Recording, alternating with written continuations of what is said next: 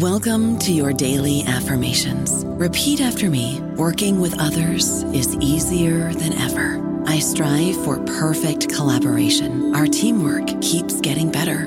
Yeah, affirmations are great, but Monday.com can really get you the teamwork you desire. Work together easily and share files, updates, data, and just about anything you want all in one platform. Affirm yes to start or tap the banner to go to Monday.com. Hello, everybody. This is Marshall Poe. I'm the editor of the New Books Network, and I'd like to tell you that we have a new and improved website. It has two new features that we think you'll love. One of them is a vastly improved search engine so that when you type in keywords, you'll get a bunch of episodes really quick. The other is the ability to create a listener account. And in that listener account, you can save episodes for later listening. So you can create a kind of listening list. We think these features are neat and we think you'll enjoy them. Please visit the site today. Welcome to the New Books Network. Welcome to New Books in Literary Studies, a podcast channel for the New Books Network. I am your host, Dr. Arnab Datta Roy, an assistant professor of world literature and post-colonial theory at Florida Gulf Coast University. Today, I have the great privilege and honor to speak with my dear friend and colleague, Dr. Mukti Lakhi Mangharam, who will be speaking about her fascinating new book from Bloomsbury Publishing, Freedom Inc. Gendered Capitalism in New Indian Literature. Dr. Mukti Mangharam is Associate Professor of English at Rutgers University.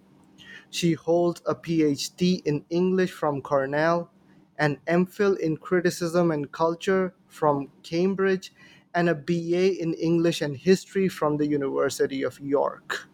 Her scholarship and teaching draw on the various historical and literary cultures she came in contact with during her childhood in Belgium, annual visits to family in India, research trips to South Africa, and editorial internships at the feminist press at CUNY.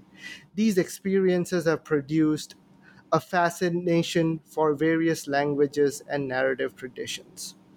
Her first book, Literatures of Liberation Non European Universalism and Democratic Progress, Ohio State University Press 2017, explores local radical universalisms in Indian and South African literatures as they are put to work towards democratic change.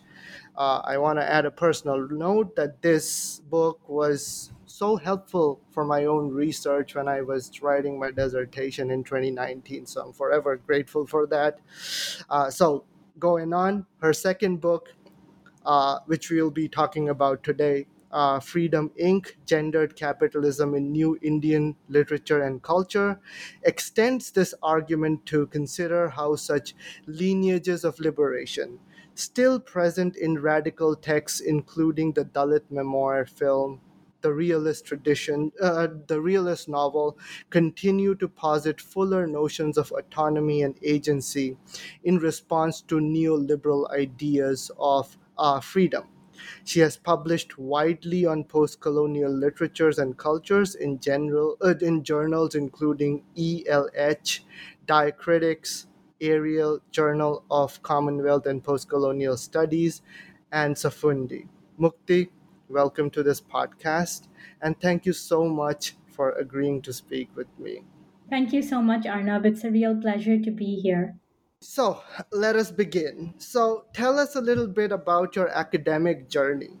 What inspires you to do what you do as a scholar, a writer, uh, as a teacher? That's a great question. And I guess I'm going to start by answering that in personal terms uh, with a bit of a biographical account of myself. So, I'm of Indian origin, but I was born in Belgium. I'm still a Belgian citizen as well as an American citizen, and I've lived in Belgium, the US, and the UK. And although I was born in Belgium and spent the first 18 years of my life there, I often felt like an outsider. And this is because the neighborhood in which I lived was marked with Vlaams posters. Vlaams is a right wing uh, party uh, known for popularizing anti immigrant sentiments. Um, when I got on the bus, I knew I was different. I felt it. I felt that I was the other. I was not a local. And um, I now live in multicultural, multiracial Philadelphia, where I don't feel like such a minority anymore because black and brown skinned people are everywhere. But even though white skinned people are not an obvious majority in this city, whiteness as a structure of dominance is still prevalent. And I'm continually reminded of this when people ask me where I'm from, and they're not satisfied with any answer until I say, hey, you know, I'm originally Indian. And then the questioning stops. so I actually, at that moment, I long to tell them that I'm Indian, but that I'm also not. That I'm Belgian, but that I'm also not. That I'm American, but that I'm also not. I am and I long to be existentially universal right? Which means that I long to be able to be free to occupy all of the locals that make up my existence simultaneously, all at once, and however I feel like. I long to embrace the whole of who I am and can be instead of being reduced to only one of the various particulars that have shaped me. So, this is a longing to belong to the world and to lay claim to it in all of its beauty and its wonder and its complexity without having to give up any part of myself. And I think that it is this longing which manifests itself in much of my research and my teaching.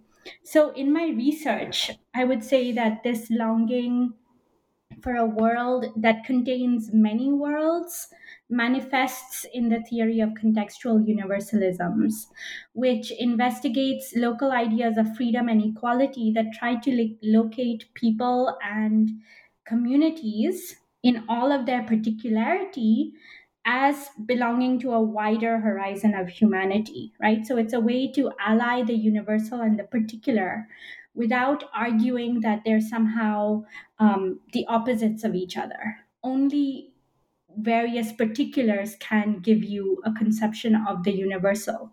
Um, and I do this by arguing that ideas of freedom and equality, which define human beings by what they have in common and which do so from the various contexts in which they arise, are key to understanding how the particular and the universal are in fact not opposed to each other. And I make this argument through a reading of various folk stories and proverbs and protest poetry and novels. And I argue that these texts and the context that they come from and the ideas of freedom and equality that are coming out of these contexts are not just a legacy of the Western world. You know, the Western world is is recognized as through the Enlightenment tradition, where the um, where the conception of human rights comes from, right? Um, but I argue that you can find cognate concepts of freedom and equality in medieval anti caste movements in India, in the South African anti apartheid struggle, which used Zulu ethical philosophies to make a claim for popular sovereignty. So, in this framework, the Dalit woman and the poor black laborer can be just as much theorists of freedom and agency as a white European person.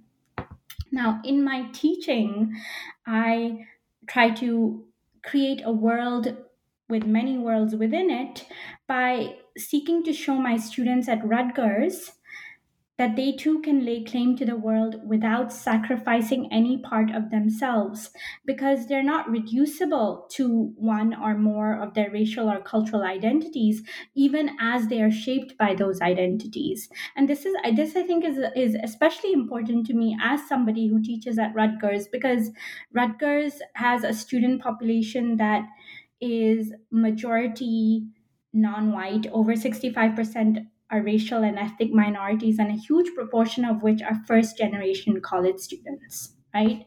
So if these students can understand themselves and their their um, identities as not some essentialized you know singular homogenous thing but rather as an inventory of traces that the past has left on the present then I feel like I've done my job. So, to give you an example, in a class last semester, a student was delighted to read the book Coolie Woman, which is about a Guyanese woman's quest to discover her ancestral roots in India.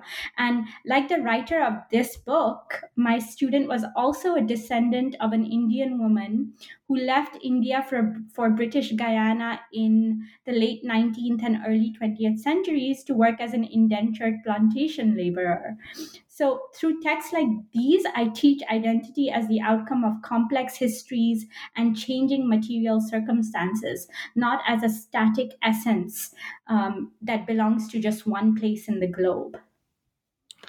That is fascinating. Uh, I I can like totally see the transition. Like I, I as one thing that particularly stuck uh, to me and I found fascinating was the phrase that you use, existentially universal right? Like existential kind of like presupposes like ground particularities yet like like you do not forget your existential like um embodiment existential like existence uh while at the same time you have an eye towards the broader realities and and and, and, and it, it makes a lot of sense to me. Thank you so much for that wonderful answer. Uh, so uh, so talking a little more about that we can like explore a little more about that in this question that i'm going to ask. Uh, so tell us a little bit about your new book freedom inc. Uh, um, and I- i'm going to ask you to if you were to identify say the two most important interventions of this book what would they be? Okay, thank you, Arnab. So, I guess the first intervention carries on from the argument of my first book that I just described, argument about contextual universalisms, that universalisms like freedom exist in many different forms and that they arise in different contexts in response to material, social, and economic conditions, right? So, so my Freedom Inc carries on this argument but expands it by arguing that in India and indeed in much of the world, one version of freedom has become dominant. One contextual universalism of freedom has become dominant. And it's become dominant to the extent that it's become globalized. And that idea of freedom is what I'm calling Freedom Inc. And I look at a particular instantiation of that idea as it manifests in the Indian context after the early 1990s, which is when the Indian economy was first liberalized. Now, what is Freedom Inc.? Freedom Inc. is an idea of freedom in which it's possible to achieve complete autonomy from one's own restrictive life circumstances solely through one's own actions and agency. So within this discourse, you can be free from caste if you just become a Dalit entrepreneur. You can be free from patriarchy if you just become a woman who works for a wage. If you can become free from poverty if you become a man who embraces an enterprising masculinity. Um, all of this is possible if you just embrace free market capitalism. And since the 1990s, when the Indian economy was liberalized, these dreams of freedom have been marketed to Indians by the government, by popular culture, by big corporations, and by international organizations like the World Bank, to the extent where popular academic and social Indian commentators like Gurcharan Das characterizes India's a moment of economic liberal, liberalization as India's true moment of independence, as opposed to India's independence from British colonialism, right? So that gives you an idea about how far this hegemonic idea of freedom inc. has seeped into the into the ether of indian consciousness. And i chart the dominance of freedom inc. Um, it, and and I, I this is the first intervention of the book. I chart it and i historicize it. And what i argue is that it comes out of the notion of the autonomous self in the enlightenment liberal tradition. So one of the key thinkers of this concept was john stuart mill who argued that one's freedom was a private arena within which that individual could experiment with his or her, her own lifestyle provided that one's choice caused no harm to others. So the freedom to do that was absolute. And within this framework, the boundaries between the self and the other are very clear and distinct. The self is not envisioned as being interdependent on other people or interweaved within the social context in which that person becomes a, a person. Instead, the decision making self is completely autonomous right? It's a, it's a it's an idea of absolute autonomy that this self operates independently of the context that shape him and within which he acts. And in the 19th and 20th century this lineage of freedom takes on the form of the even more rigid individualism of homo economicus. Homo economicus, as Foucault has theorized, is individual as capital, right? And in this conception, freedom has mutated to mean an individual acting alone by making competitive, rational choices at nodal points along their life journey towards the end of generating an income stream. And I critique this notion of Freedom Inc. by arguing that its idea of absolute autonomy ignores the way that freedom and agency arise out of the grounds through which one is constituted. Caste, patriarchy, and other social forms of inequality do not miracul- miraculously fade away just because one decides to become an entrepreneur. One can only act within and through those contexts, right? So, to give you an example, um, within the discourse of freedom in india it's often claimed that um, in order to be free women should be working for a wage within the global economy. But and a lot of people don't realize that this is the case since the 1990s when the indian economy was liberalized the rate of female participation in the labor economy has actually declined precipitously so the, the proportion of women working in India has declined since the liberalization of the Indian economy. And a lot of social sociologists say that this is because patriarchal attitudes about women's place in the home have been strengthened alongside a declining of opportunities in the job market for Indian women, right? So Freedom Inc. is dominant, but it is dominant because it ignores the actual conditions on the ground and even makes those conditions worse.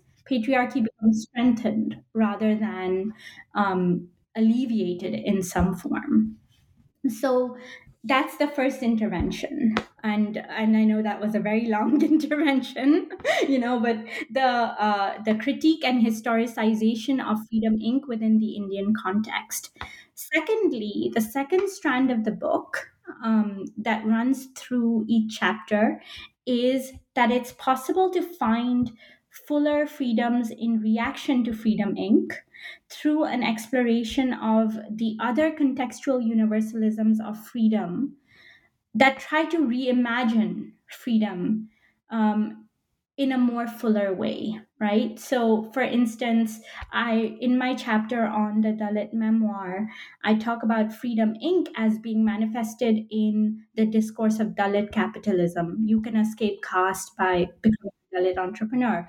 But i show in that that in response to this instantiation of freedom inc the Dalit memoir launches and harnesses other contextual universalisms of freedom, including Ambedkar's idea of freedom as arising within a society where the interests of caste and gender minorities form part of the common interest, right? Or Nehru's idea of freedom as secular democracy is also very much alive within realist writing. So although Freedom Inc. has buried these other lineages of freedom, they're still very much present within texts like the realist novel and the Dalit memoir. And these literary forms of the present, I'm arguing, are an invaluable resource for charting out and following alternative maps of freedom. Thank you so much, uh, and that makes a lot of sense. Um, and and and uh, thank you for clarifying that, like how freedom itself can get uh, can get uh, positioned within like different contexts, right? One like a very like uh, uh, uh, capitalist kind of a, a, setting and, and then there's like a counterculture through which like uh, there are competing kinds of freedoms that are like generated in literary works that can counter that as well so i mean uh, clearly uh, uh, eh, eh, from what uh, I understand, that you're looking at a wide range of literatures in this book. Uh, so my next question would then be uh, uh, uh particularly focused on uh, the idea of new Indian literatures because that is something that's in your title as well, right? So what kind of literatures, literary canons from the subcontinent are you drawing attention to? Uh, and and when I say canons here, I'm thinking both of literary canons, but also I'm thinking of geopolitical categories as well global, diasporic, regional, or any other categories from from those broad classificatory like ideas. Um, so, what is so new about these literatures that you are exploring and writing about in this book? Great question, Arnab. So, if we think about Freedom Inc. as something relatively new, as arising in the early 1990s after the Indian economy gets liberalized, then you can think about the ground within which that idea is represented and interrogated as being literature. And this is what makes the literatures after the 1990s new, in the sense that the idea of the self and its freedom has undergone a sea change since the early 1990s as a result of economic liberalization and the the um, broader category of Indian literature responds to this by making this idea its chief concern. Now, if you understand what Indian literature looked like before the 1990s, then then this sea change is easier to understand. So previously the idea of India is defined through the Nehruvian aspiration of a democratic nation in which everyone could realize their individual freedom, regardless of their social and religious identities. And I think it's important to say that this is an aspiration rather than a reflection of what's actually going on in India, right? Um, but within that idea of India, the self's freedom is very closely related to the freedom of the nation. So only when India becomes free from colonialism and free from all of the kinds of religious divisions and caste divisions that continue to haunt it, can the individual be free.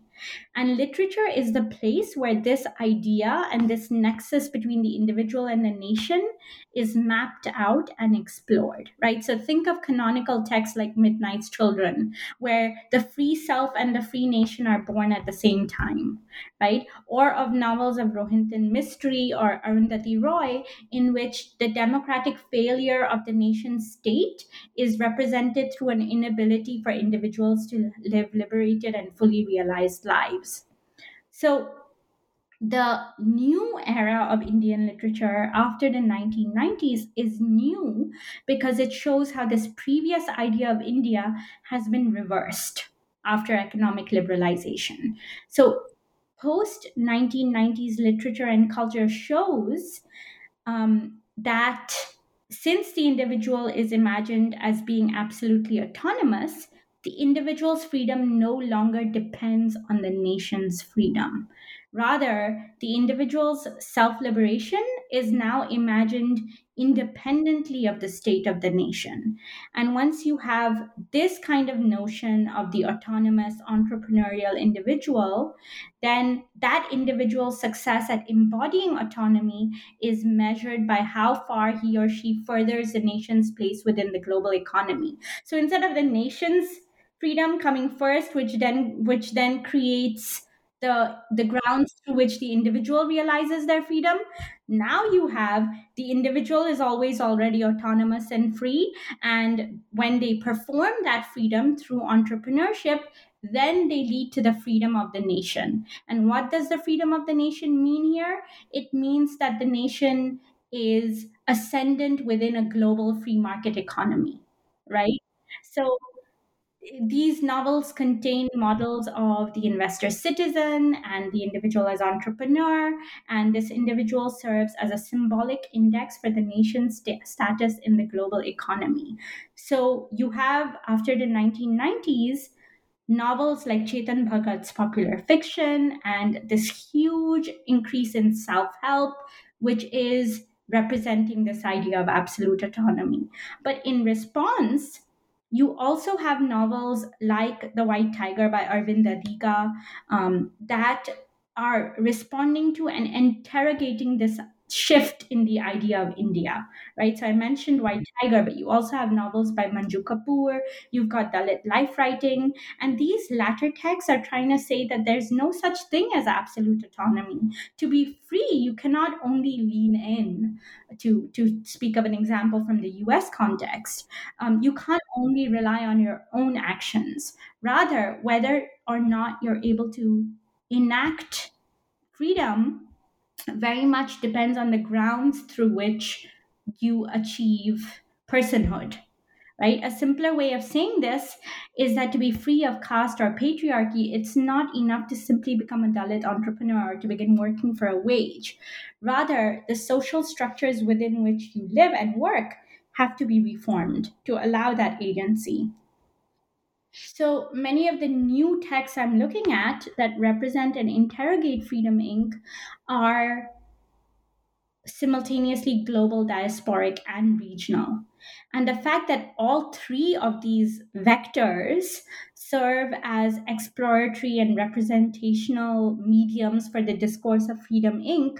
shows you just how dominant globally as well as locally this discourse has become. So, local, regional, and global book economies all deal with this discourse. And the photograph on the book cover captures, I think, this this fact because it's a photograph of a young man selling pirated books at a traffic signal and his pile of books includes titles like the steve jobs way or aravind adiga's and chetan bhagat bhagat's novels and these are texts that are very different but Many of them circulate globally, regionally, and locally all at once. And all of them thematically relate to the idea of Freedom Inc. And even the Dalit memoirs I look at write about Ambedkar's contextual universalisms of freedom, but they do so in English, which is a pan Indian vernacular, as Akshya Saxena has argued, and they do it in a form that circulates locally as well as globally. So their authors, Shilpa Raj and Yashica Dutt, for instance, spent much of their formative years in India, but they now live and work in the US and they write for both audiences. So, this simultaneously local, regional, and diasporic reach, I think, is an apt metaphor for the way that Freedom Inc. circulates as a neoliberal discourse into the very depths of the social order. Mm-hmm. Thank you so much. I, I, I do have a follow up to that question, actually. So, um, you you spoke of uh, figures uh, like Nehru, from Nehru to uh, Arundhati Roy, right? And and then we are talking about freedoms, and I think like there are parts where you also like speak about unfreedoms, uh, especially thinking about Amartya Sen's idea of unfreedom. So uh, I I wanted to ask, how do you respond to the kind of attack that we have seen recently on ideas of Nehru or like recent most recently against attacks against arundhati roy where the indian government is now like planning to prosecute uh, arundhati roy for something that she said like 13 years ago uh, so what is your response to that Yeah, that's that's a great question, Arnab. Well, you know, I think that the reason why a writer like Arundhati Roy is under attack for supposedly being anti-national is precisely because she points out that the idea of freedom that the Indian government, our, our right wing Hindu government right now, um, proclaims, and it's very much a kind of neoliberal idea of freedom, does not capture the best interests of the people that live in India, it's a dangerously majoritarian notion of freedom that leaves out the right to self determination of the people that actually live in the areas that India controls. So I feel that literature and writers that are continually interrogating this link between what the nation is and then what the individual's freedom is um, are under threat precisely because what they say is so threatening to the Mhm. authorities. yes thank you so much I don't know about you, but I'm very busy and I don't have a lot of time to cook. That's why I subscribe to Factor. Eating better is easy with Factor's delicious, ready to eat meals. Every fresh, never frozen meal is chef crafted, dietitian approved, and ready to go in just two minutes. You'll have over 35 different options to choose from every week, including Calorie Smart, Protein Plus, and Keto. These are two minute meals. Factor meals are ready to eat and heat, so there's no prepping, cooking, or cleanup needed.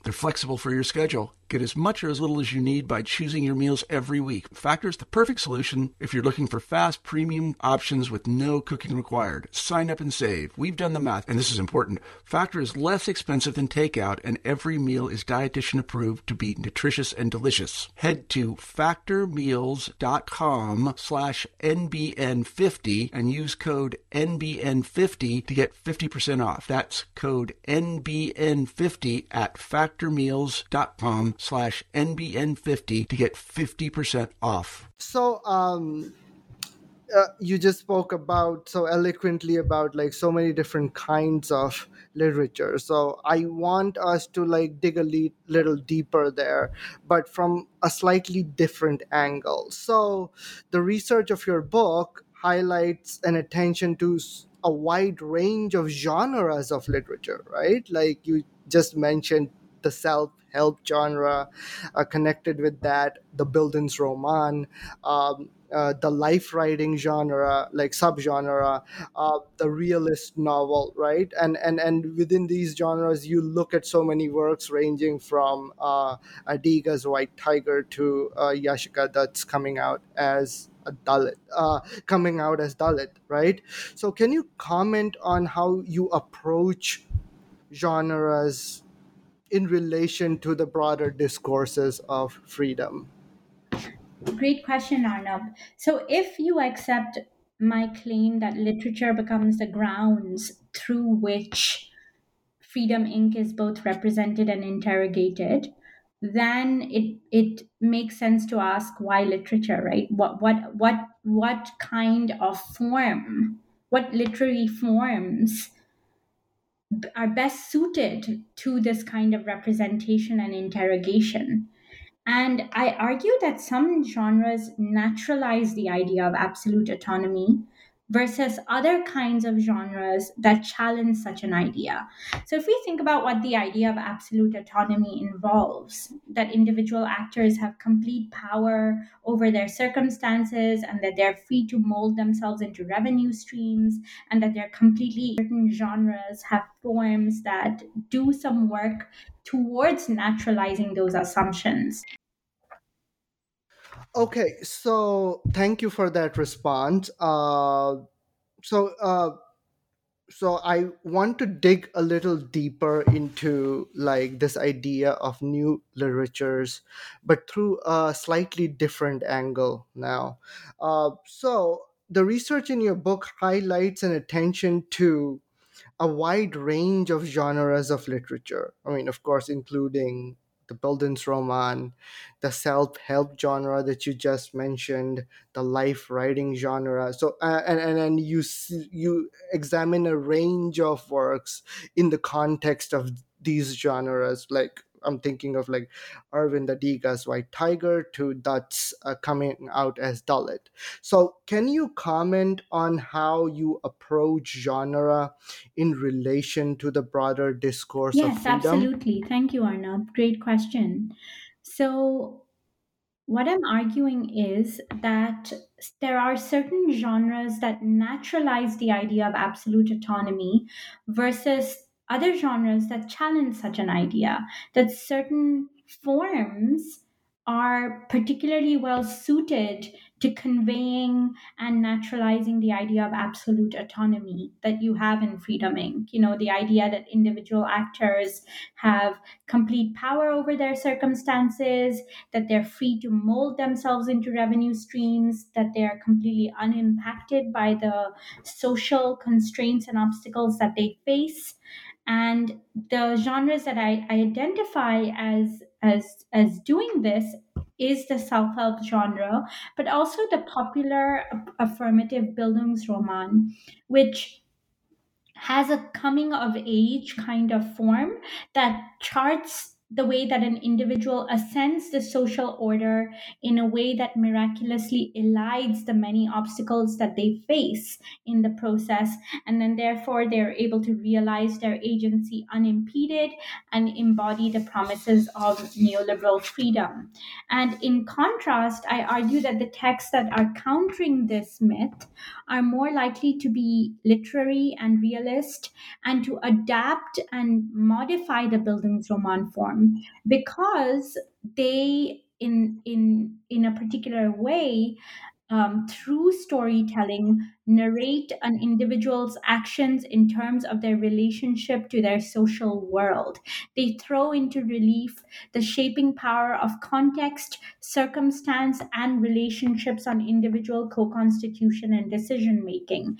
And they therefore present what Charles Taylor calls a life in story rather than a life that somehow floats above the story, right? So what is a life in story? The life in story is a plot structure that narrates a life by organizing and clarifying which constraints and circumstances bring human beings to the particular junctures that they face and that influence their actions. So these texts are likely to portray agency as arising out of the social and material grounds through which a person becomes themselves. The modified Bildungsroman often does this by showing that the individual can only exist within an uneasy relationship with the larger social structures that shape them, like caste and gender, because these structures, as they are, do not make room for minorities like themselves. So texts like Yashica Dutt's coming out as Dalit adapts and modifies the Bildungsroman's coming of age structure by bringing into relief the restrictive social structures that shape her agency and arguing that she cannot, in fact, be free unless the larger society is reformed to accept her coming out as Dalit, right? Um, in another example, I look at Vikram Seth's A Suitable Boy and Manju Kapur's Difficult Daughters as realist novels that precede Freedom Inc. in some way. And as a result, they foreground the way that even romantic love, um, which is often the fictional ground through which one enacts or confirms one's individual freedom, can't operate independently of religious or familial uh, or social mores, right? So, in a suitable boy, the main character Lata is looking for somebody to marry, and she falls in love with the Muslim boy Kabir.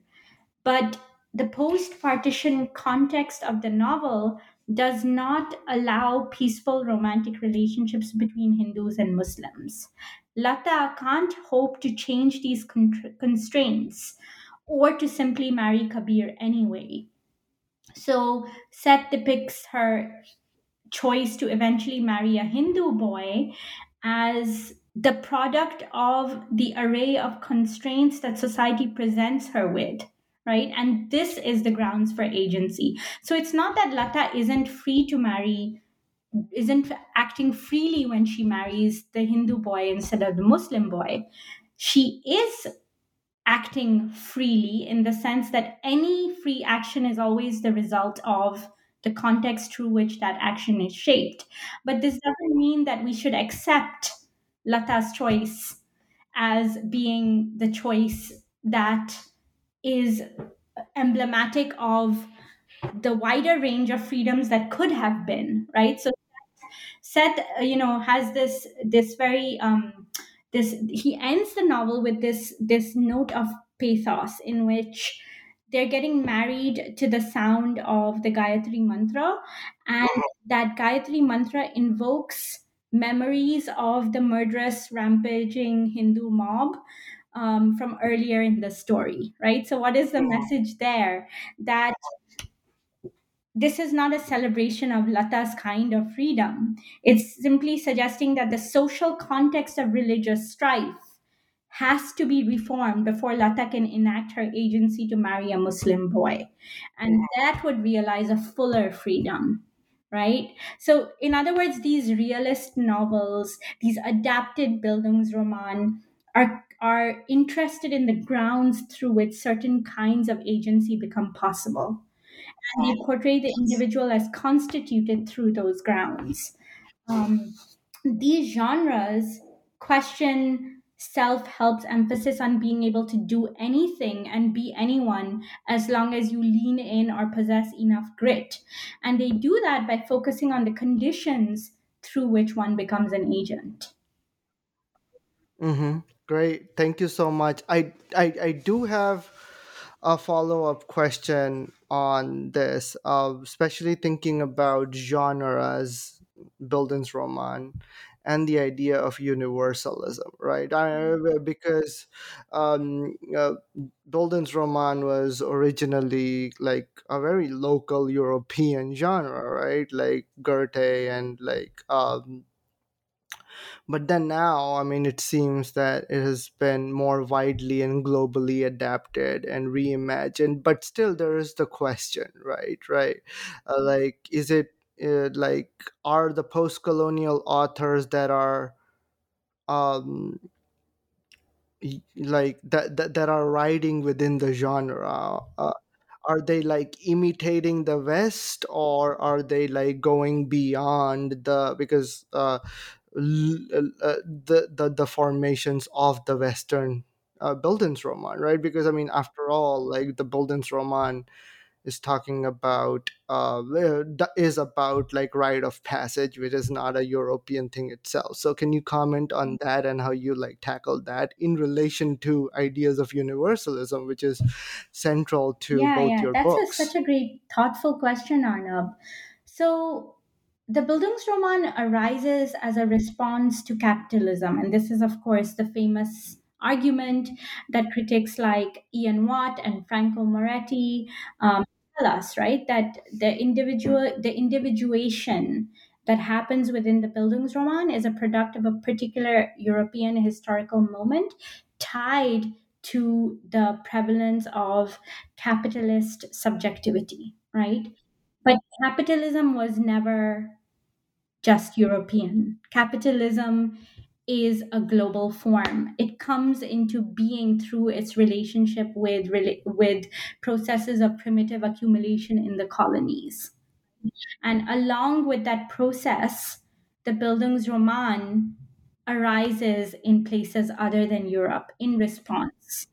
Just as in Europe, it is also crafting a response to capitalism, right? So I would not say that somehow the European Bildungsroman is an original, right? And then I would also say that the form of the Bildungsroman is is I think more interrogative in the colonies than it is in Europe, precisely because capitalism does not just come to the colonies as a kind of vehicle of individual freedom, as it as it is shown in many European Bildungsroman to be doing.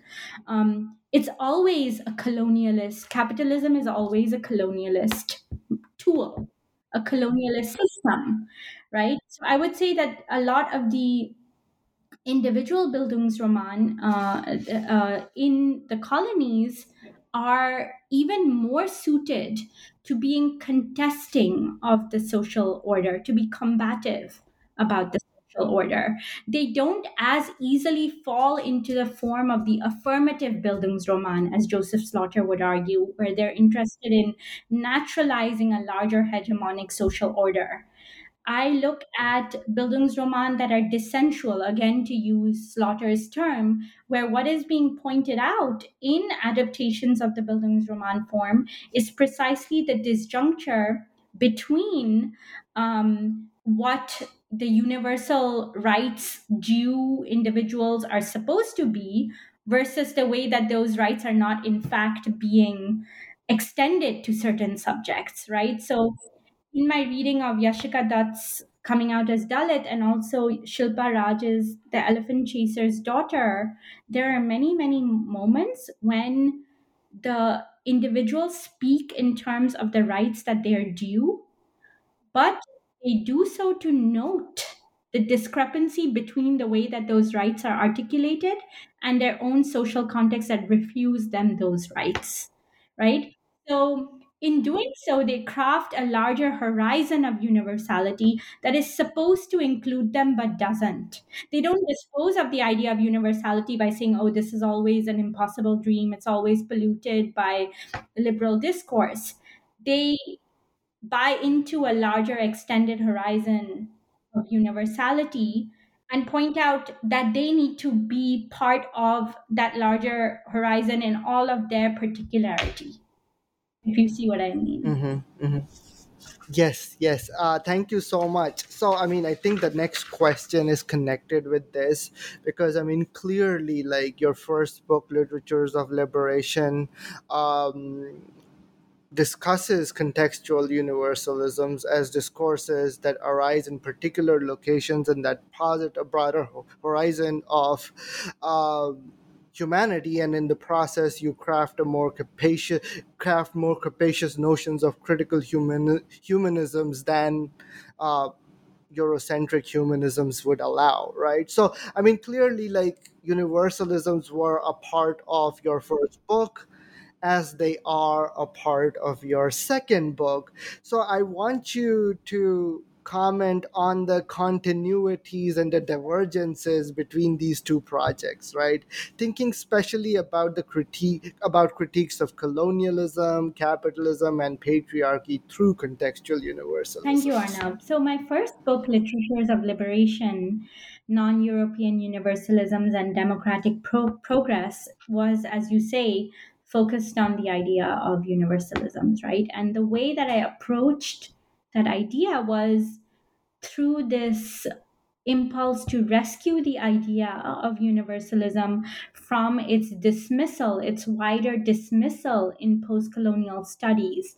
Many scholars in the field have rightly, I think, pointed out the violence that universalisms like freedom have done in the colonial contexts, right? So, in if you think about Lisa Lowe's classic argument um, in The Intimacies of Four Continents, she says freedom is a vehicle through which certain humans are freed, while other subjects, practices, and geographies are placed at a distance from the human. And she's absolutely right about that. And she she elaborates on this process through beautiful examples and readings. Um, but what Literatures of Liberation was doing was to imagine universalisms like freedom differently, to suggest that the post colonial story of universalizing violence was an important part of the story, but that it wasn't the whole story. And the theory of contextual universalisms was trying in that book to fill in those other missing parts of the story of freedom by arguing that freedom exists in multiple context specific forms all over the world and are often key nodes within projects for decolonization and liberation.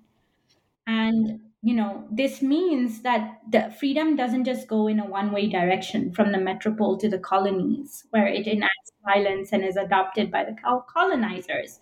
There are local lineages of freedom at work in these contexts that have long histories of anti caste dissent. I'm thinking about the protest poetry tied with, with poets like Kabir right? And the social movements that that these traditions have spawned.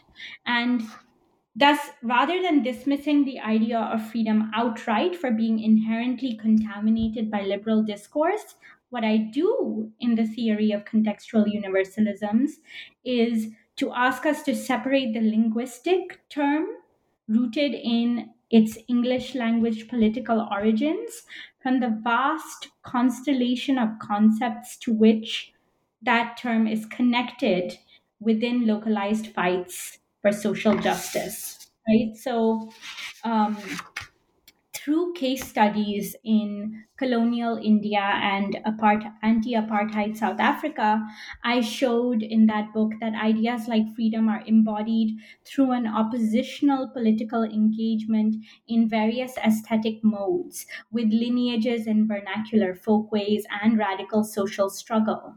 And Freedom Inc.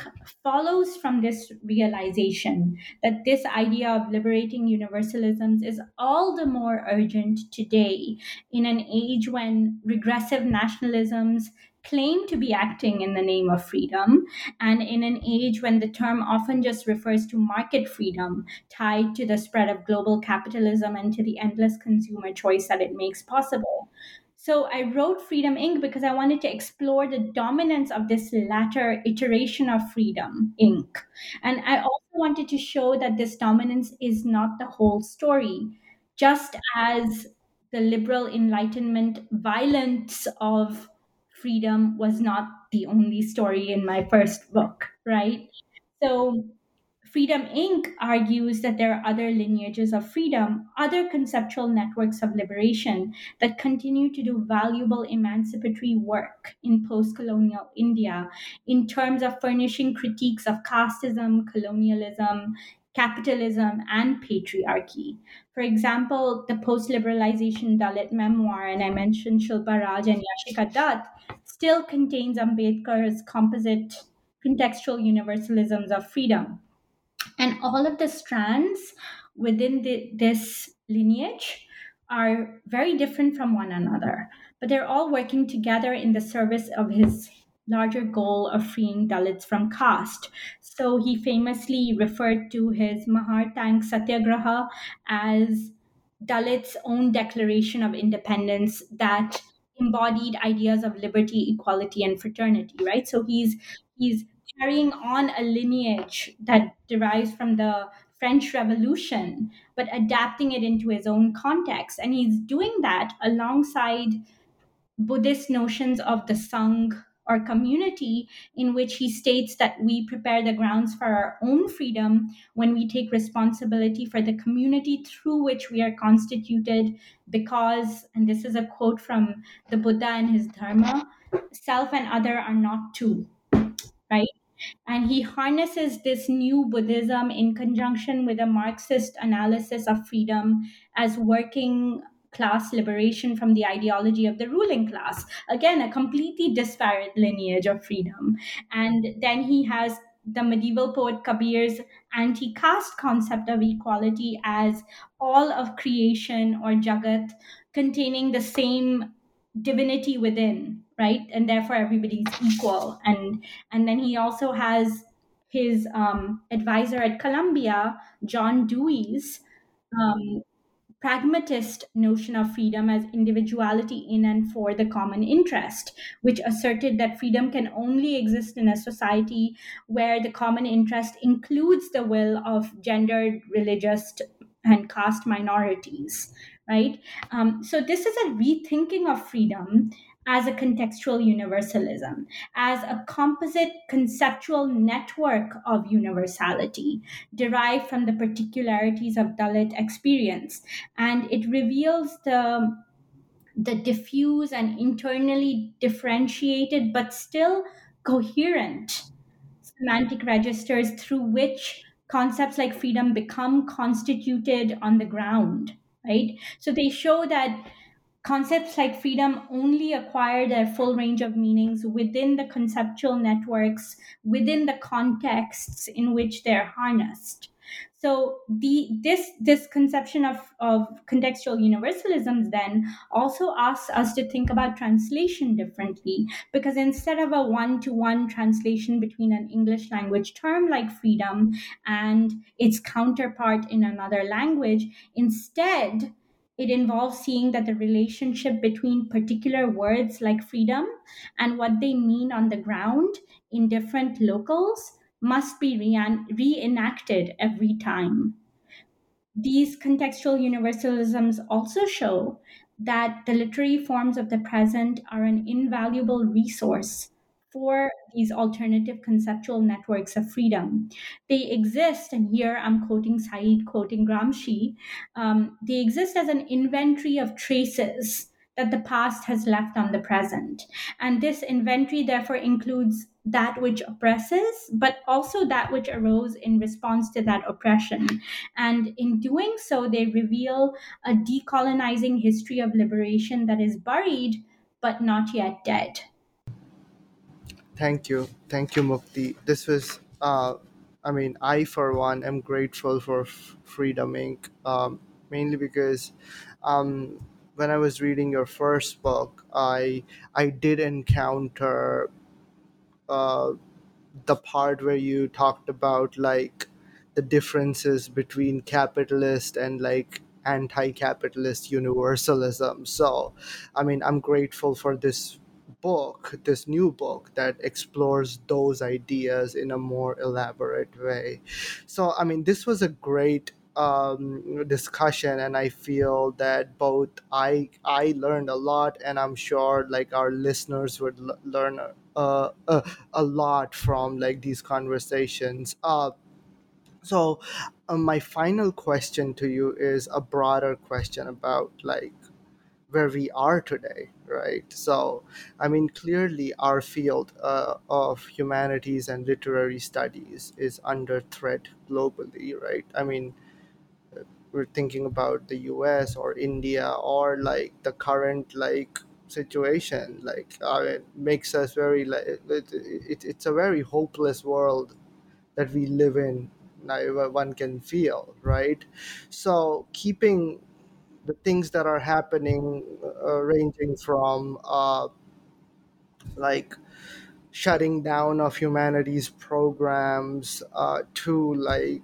a global kind of uh, consensus on genocide and stuff like that stuff that we are living through right now to like the rise of right wing like uh, regimes all over the world through like persecution of freedom of speech all over the, over the world right keeping all this in mind can you discuss how does your book and how does your research in general advocate for the humanities and literary studies as a discipline why must we preserve it protect it and defend it? That's it such a great question and such a big question as well. Um, and, you know, I share your sense of the hopelessness of the world that we inhabit while also trying to retain some optimism about literature that gives us hope, right? As a way of understanding the world and also of,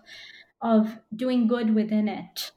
Um, and I think we need to advocate for the humanities and for literary studies because, as I've said, they remain an, an invaluable resource through which to understand the present.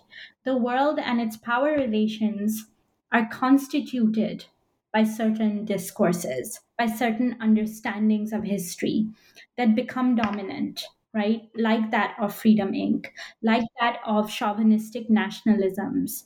And we must have the skill to read these discourses, to recognize them, to be able to um, see what ends they're working towards and for whom they're working. Only then can we challenge them when those ends are oppressive. So we must be able to recognize also alternative ways of seeing the world and to elevate each other towards a greater and fuller horizon of freedom. And what I'm describing here is the skill to close read the world as a text and also to close read the text as a reflection of the world. And this is not possible without the humanities and the human, humanistic training that literary studies makes possible. That skill is necessary to lead to a more just world for everyone within it. And, and this is because the analytical practice of literary reading is also a practice of being able to see things from multiple angles and in historical context.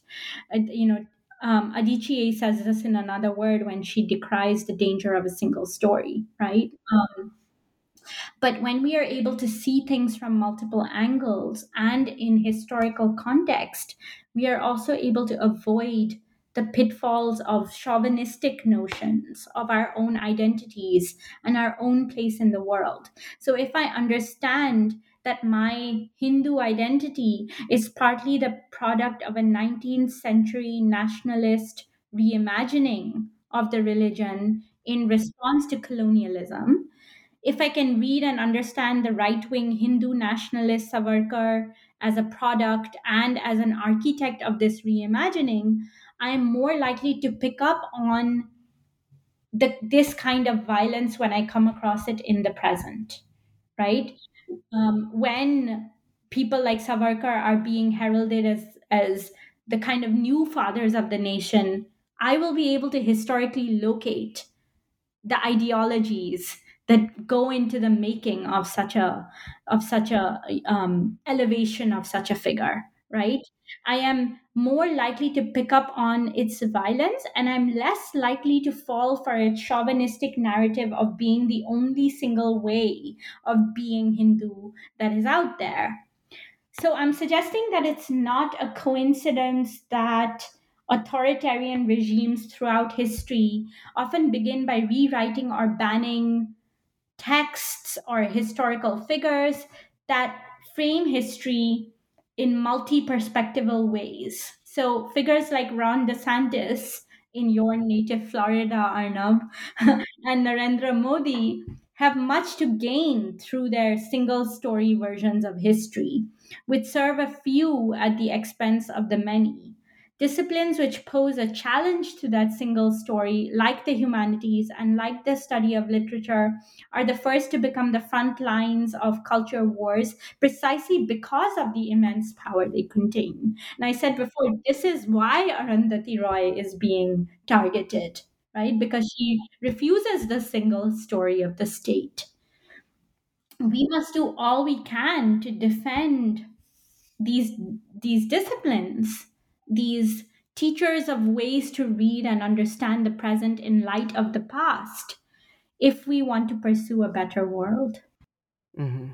Thank you, Mukti. Uh, I'll just end by saying that I hope I'm convinced that this new book is such an important contribution to the field. And I hope after listening to this episode, our listeners would be convinced that they should read the book not just for the love of literary studies and literature, for the love of Indian literature, but also for like uh, because it's such a powerful uh, it, it offers such powerful ways of thinking about uh, social justice, about empathy, about the world that is uh, under the shadow of colonial politics and, and what we can do to survive in this world. So, thank you so much, Mukti. I really appreciate you finding your time for this.